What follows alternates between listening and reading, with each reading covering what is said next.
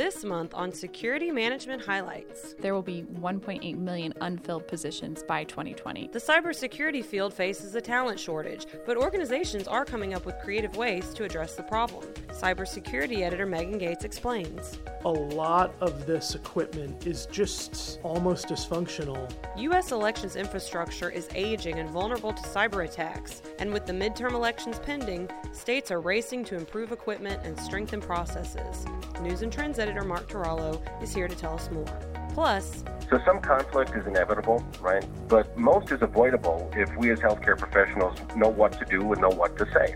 Ryan Weber with Aurora Healthcare explains how conflict prevention techniques can create a safe healthcare environment for patients and providers alike. I'm your host, Associate Editor Holly Gilbert Stowell, and that's all coming up on this edition of Security Management Highlights.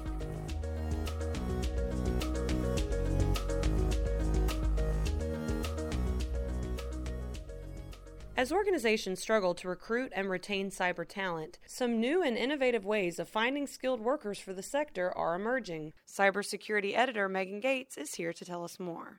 Hi, Megan. Welcome to the podcast. Hey, Holly. Thanks for having me. Just tell us a little bit more about that shortage. How big is the problem? Yeah, that's a good question, Holly. ISC Squared, with the help of Ernst & Young, regularly puts together the Global Information Workforce Study, and they released their most recent one in February 2017. And they found that the cyber workforce gap is on pace to increase 20% from 2015, which means that there will be 1.8 million unfilled positions by 2020 if we continue on that pace, which is a lot of unfilled jobs. So, this is definitely a big issue, especially if you think about organizations are going to continue needing more cyber personnel, more technology based personnel.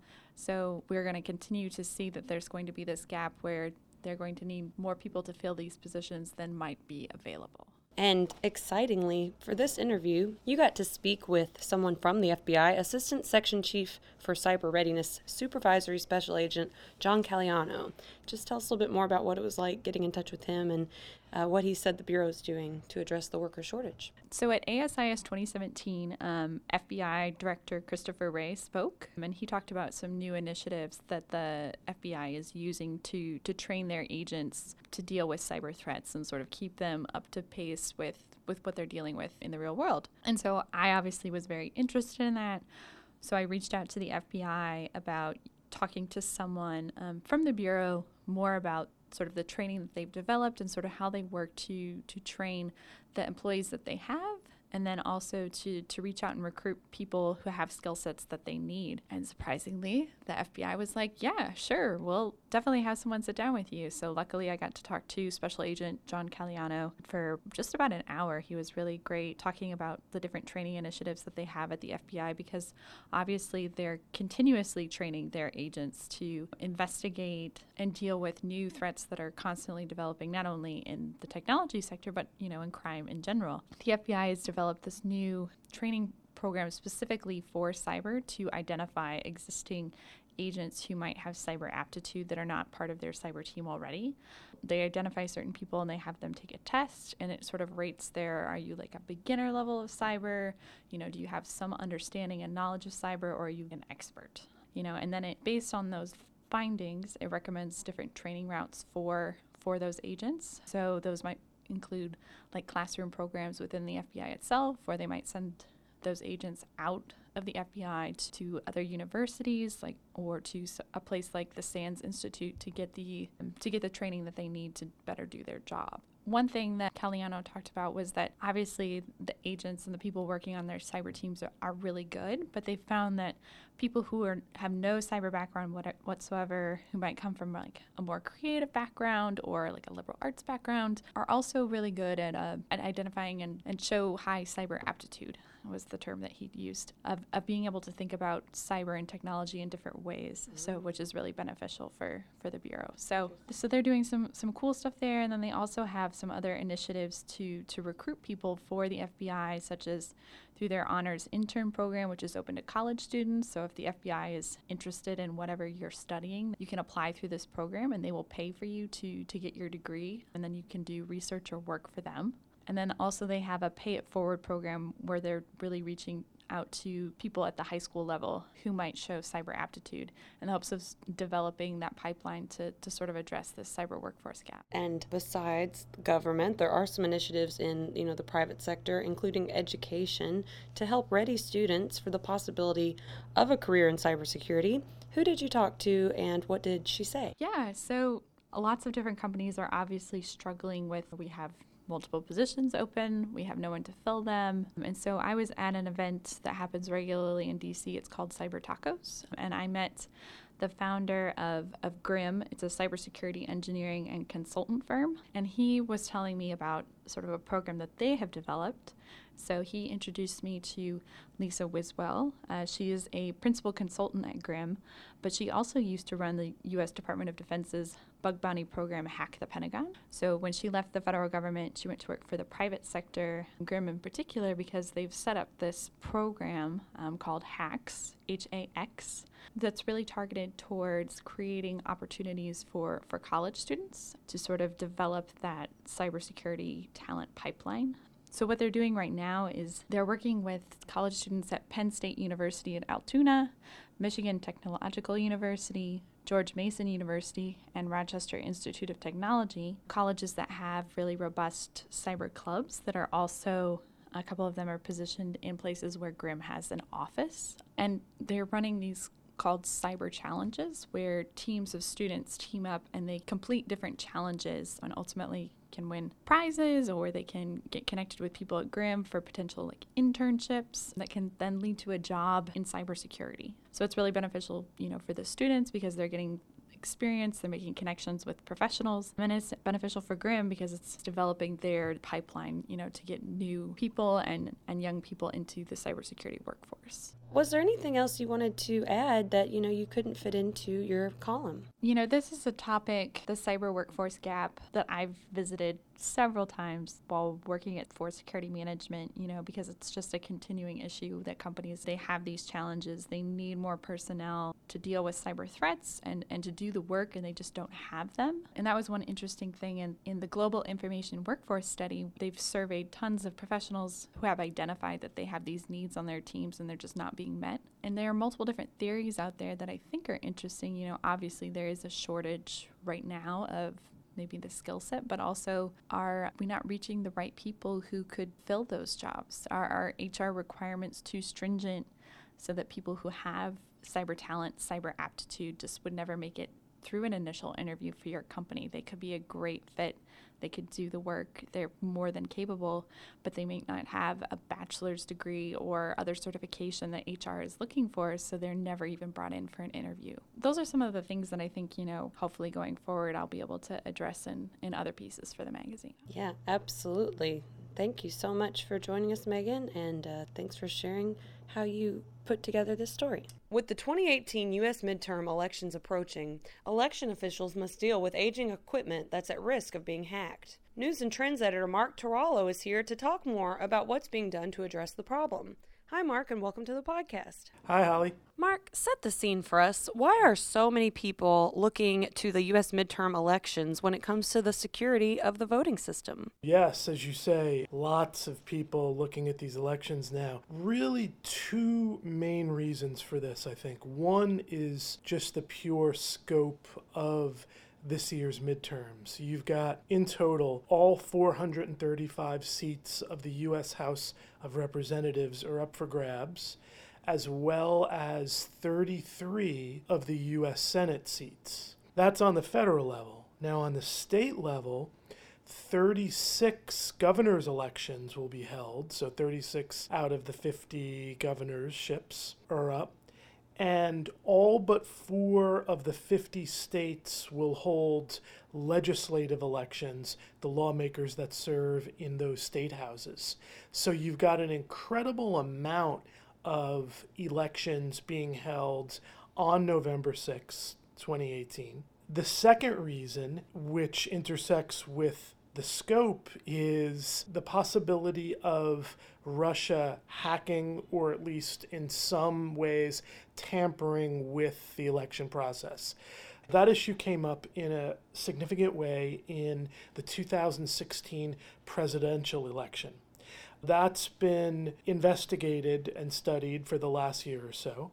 And a congressional commission has pretty much concluded that Russia did interfere in the election. They say that 21 states' voting systems were targeted and in somehow hacked in some ways. Although the the fact that 21 states were hacked doesn't mean that only 21 attempts were made.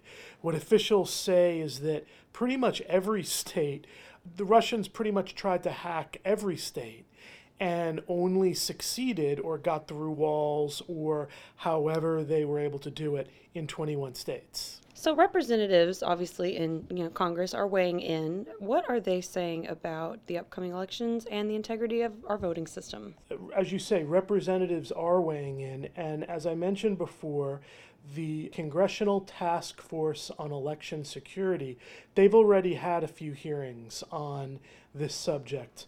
Co chairs of that commission are U.S. Rep. Robert Brady, he's a Democrat from Pennsylvania, and U.S. Rep. Bennie Thompson, who's a Democrat from Mississippi. At a recent hearing of the commission, both Thompson and Brady said, look, let's face it, the last presidential election was hacked by the Russians, and so we need to make sure that the next election, the midterms in 2018, will be safeguarded. Their opinion up to now has been there's a lot of work still to be done to make sure that it's safeguarded because, you know, you've got so many elections in every state and on the federal level. So that's a big job. And yes, Mark, you write that U.S. elections face yet another obstacle aging voting machines that are reaching their end of life, so therefore they cannot be patched or updated and can't stand up to possible tampering or cyber attacks. So, what are states doing to counter this problem? That's a big problem. Thomas Hicks, uh, who testified at one of these recent hearings, he's head of the election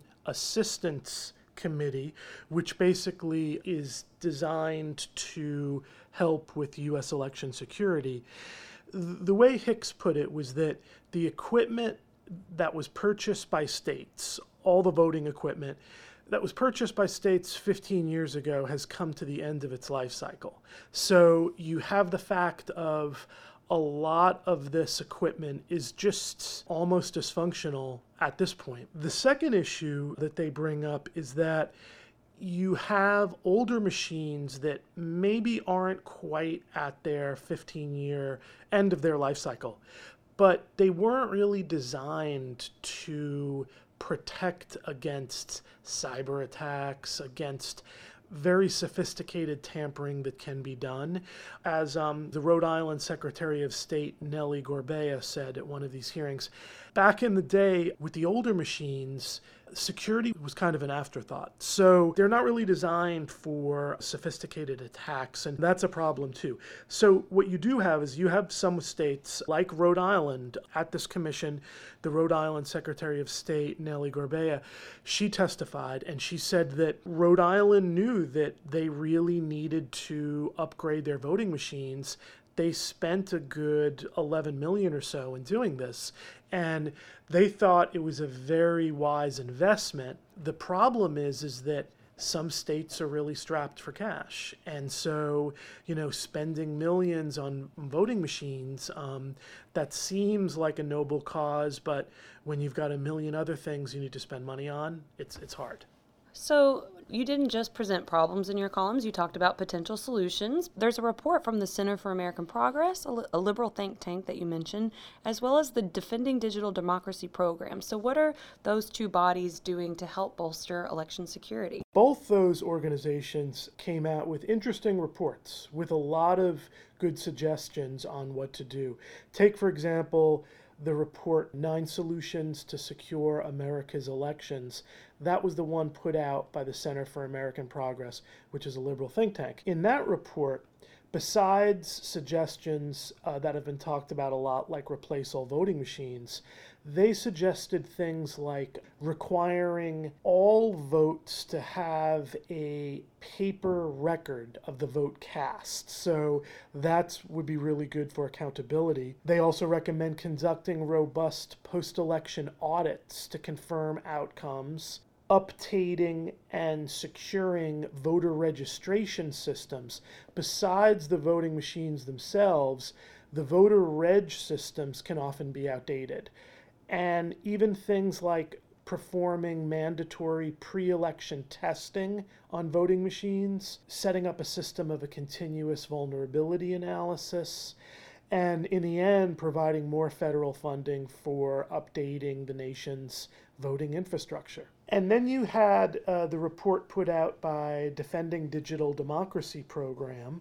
That program's run by the Belfer Center for Science and International Affairs, the Harvard Kennedy School. That program's kind of interesting in that it includes leadership from campaigns from both the Republican and Democratic parties. So people who've been kind of in the trenches on the political side. They recommend things like technology upgrades, like, say, the use of cloud services, of two factor authentication for voters, not just one factor authentication, using stronger passwords for any voter related online activity. So they come up strong on the technology side, some innovative solutions to try to help secure U.S. elections in that regard. Well, the clock is ticking. Those midterm elections are upon us uh, before we know it, so we'll see if any of these solutions are actually helping. Uh, you're exactly right. Nine months away, so fingers crossed. Thanks so much, Mark. Thanks, Holly. Finally, the healthcare profession is one of the most violent private sector workplace settings, according to the U.S. Bureau of Labor Statistics. But healthcare professionals can foster an environment of safety and security by practicing a few conflict management techniques. Ryan Weber, who works in loss prevention security at Aurora Healthcare, joins us to talk more about this. Hi, Ryan. Welcome to the podcast. Well, thank you for having me. So, set the scene for us, just like you do at the beginning of the article. What are some of the statistics that kind of back up what the current state of security is in U.S. hospitals, and why does that matter to patients when picking their healthcare facility? You know, safety is a, huge priority in all healthcare organizations. You know, statistics show that patients choose those facilities with reputations for safety, even if they have subpar care, right? So, when we talk about violence in the healthcare industry, most people think about caregivers being physically assaulted by violent patients. And you know, the reality is most violence experienced by caregivers is emotional violence. And emotional violence is the verbal abuse, the threatening behaviors, those low-level forms of disrespect that over a period of time can cause caregivers to become indifferent or even afraid to interact with patients. So, you know, when our caregivers don't know what to do or what to say, they begin to develop emotional barriers that can give the appearance of an unsafe environment which directly impacts patient satisfaction and patient outcomes. Given that fact, what are just some of the basic ways that caregivers can foster and promote this environment of safety and security for their patients? What are some of the more subtle things that you wouldn't even necessarily think about that could make a big difference? When you talk about fostering and promoting an environment of care, the, the key here is really to be able to identify inappropriate behaviors early before they escalate. And once we've identified those behaviors, they have to be acknowledged as inappropriate. They have to be interrupted and, and redirected to the issue at hand. A mentor of mine, Joel Lashley, coined the phrase inconsistency is the enemy of peace. And this rings especially true in the healthcare environment. So when we address these behaviors consistently, we're able to create what we call a social contract with a shared understanding of what's expected in that healthcare environment.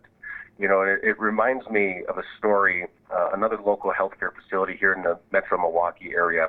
They've been teaching material similar to this for a number of years. And it's gotten to the point in their facility where other visitors, other patients recognize behaviors as inappropriate, and they begin to set limits before the staff there even become involved. So, you know, when, when we're able, uh, able to identify those behaviors, that resonates with not only the staff, but with other people who come into that facility. Definitely. So, you break it down a little bit in more detail in the story, talking about both conflict and crisis. What do each of those look like? Someone might hear those two terms and think that they're similar, but what are the differences and how can they be effective in establishing a secure healthcare environment? Yeah, you know, when, when we talk about conflict and crisis, they're, they're really two different mindsets. So some conflict is inevitable, right? But most is avoidable if we as healthcare professionals know what to do and know what to say. When we have pre-planned and practiced responses, you know, we're able to consistently create better outcomes. So when it comes to conflict, it's important for us to remember that it starts with acknowledging the other individual's perspective. When we do this, we can begin to employ empathy as a tool to generate what we call voluntary compliance, cooperation, and collaboration. When we use empathy, we can get to the root of the issue and redirect that conflict with professional language back to the issue at hand. And, and it helps us achieve the best possible outcome for that situation. And you know, when we when we look at crisis, it's important for us to first understand what a crisis is. And many people don't really know the answer to that. And a great quote from a Milwaukee County Sheriff's deputy is, "It was a crisis in their minds." So while it may seem trivial to us, the event that this individual experiences may seem like the end of the world to them. When we encounter individuals in crisis, they, they're usually not thinking rationally. Here we need to employ the five strategies that I talk about in the article so that we can begin to recover this individual to their pre crisis state with everyone's safety in mind. Right, absolutely. And say that those two de escalation methods don't work and the situation progresses to an even more, you know, possibly dangerous or potentially violent situation. You call that combat. What can the healthcare professional do in that situation? You know, when we talk about combat, what we're really saying here is that our words alone have failed. And if an interaction escalates to that physical nature, a caregiver needs to be thinking about their safety. Options, you know, at this point include disengaging, calling for help, maybe escaping to a, a, safe place, or possibly using physical control techniques to stabilize that individual. We can also employ some of those strategies that we talk about in crisis management, such as adapted communication, um, a concept like one voice, or even reverse yelling to, uh, to assist us in establishing a, a, baseline for communication. So, in closing, is there any other advice that you would offer these healthcare professionals to create a positive environment of care? When we talk about techniques and tactics, nothing works 100% of the time, but that doesn't mean we stop trying. It's important for us to remember to keep communication open, to set clear social contracts with all interactions, be empathetic, and most importantly, treat all individuals with dignity and respect, regardless of their background or your background. Thank you so much for joining us, Ryan. Well, thank you again for having me. It was a, it was a pleasure talking with you.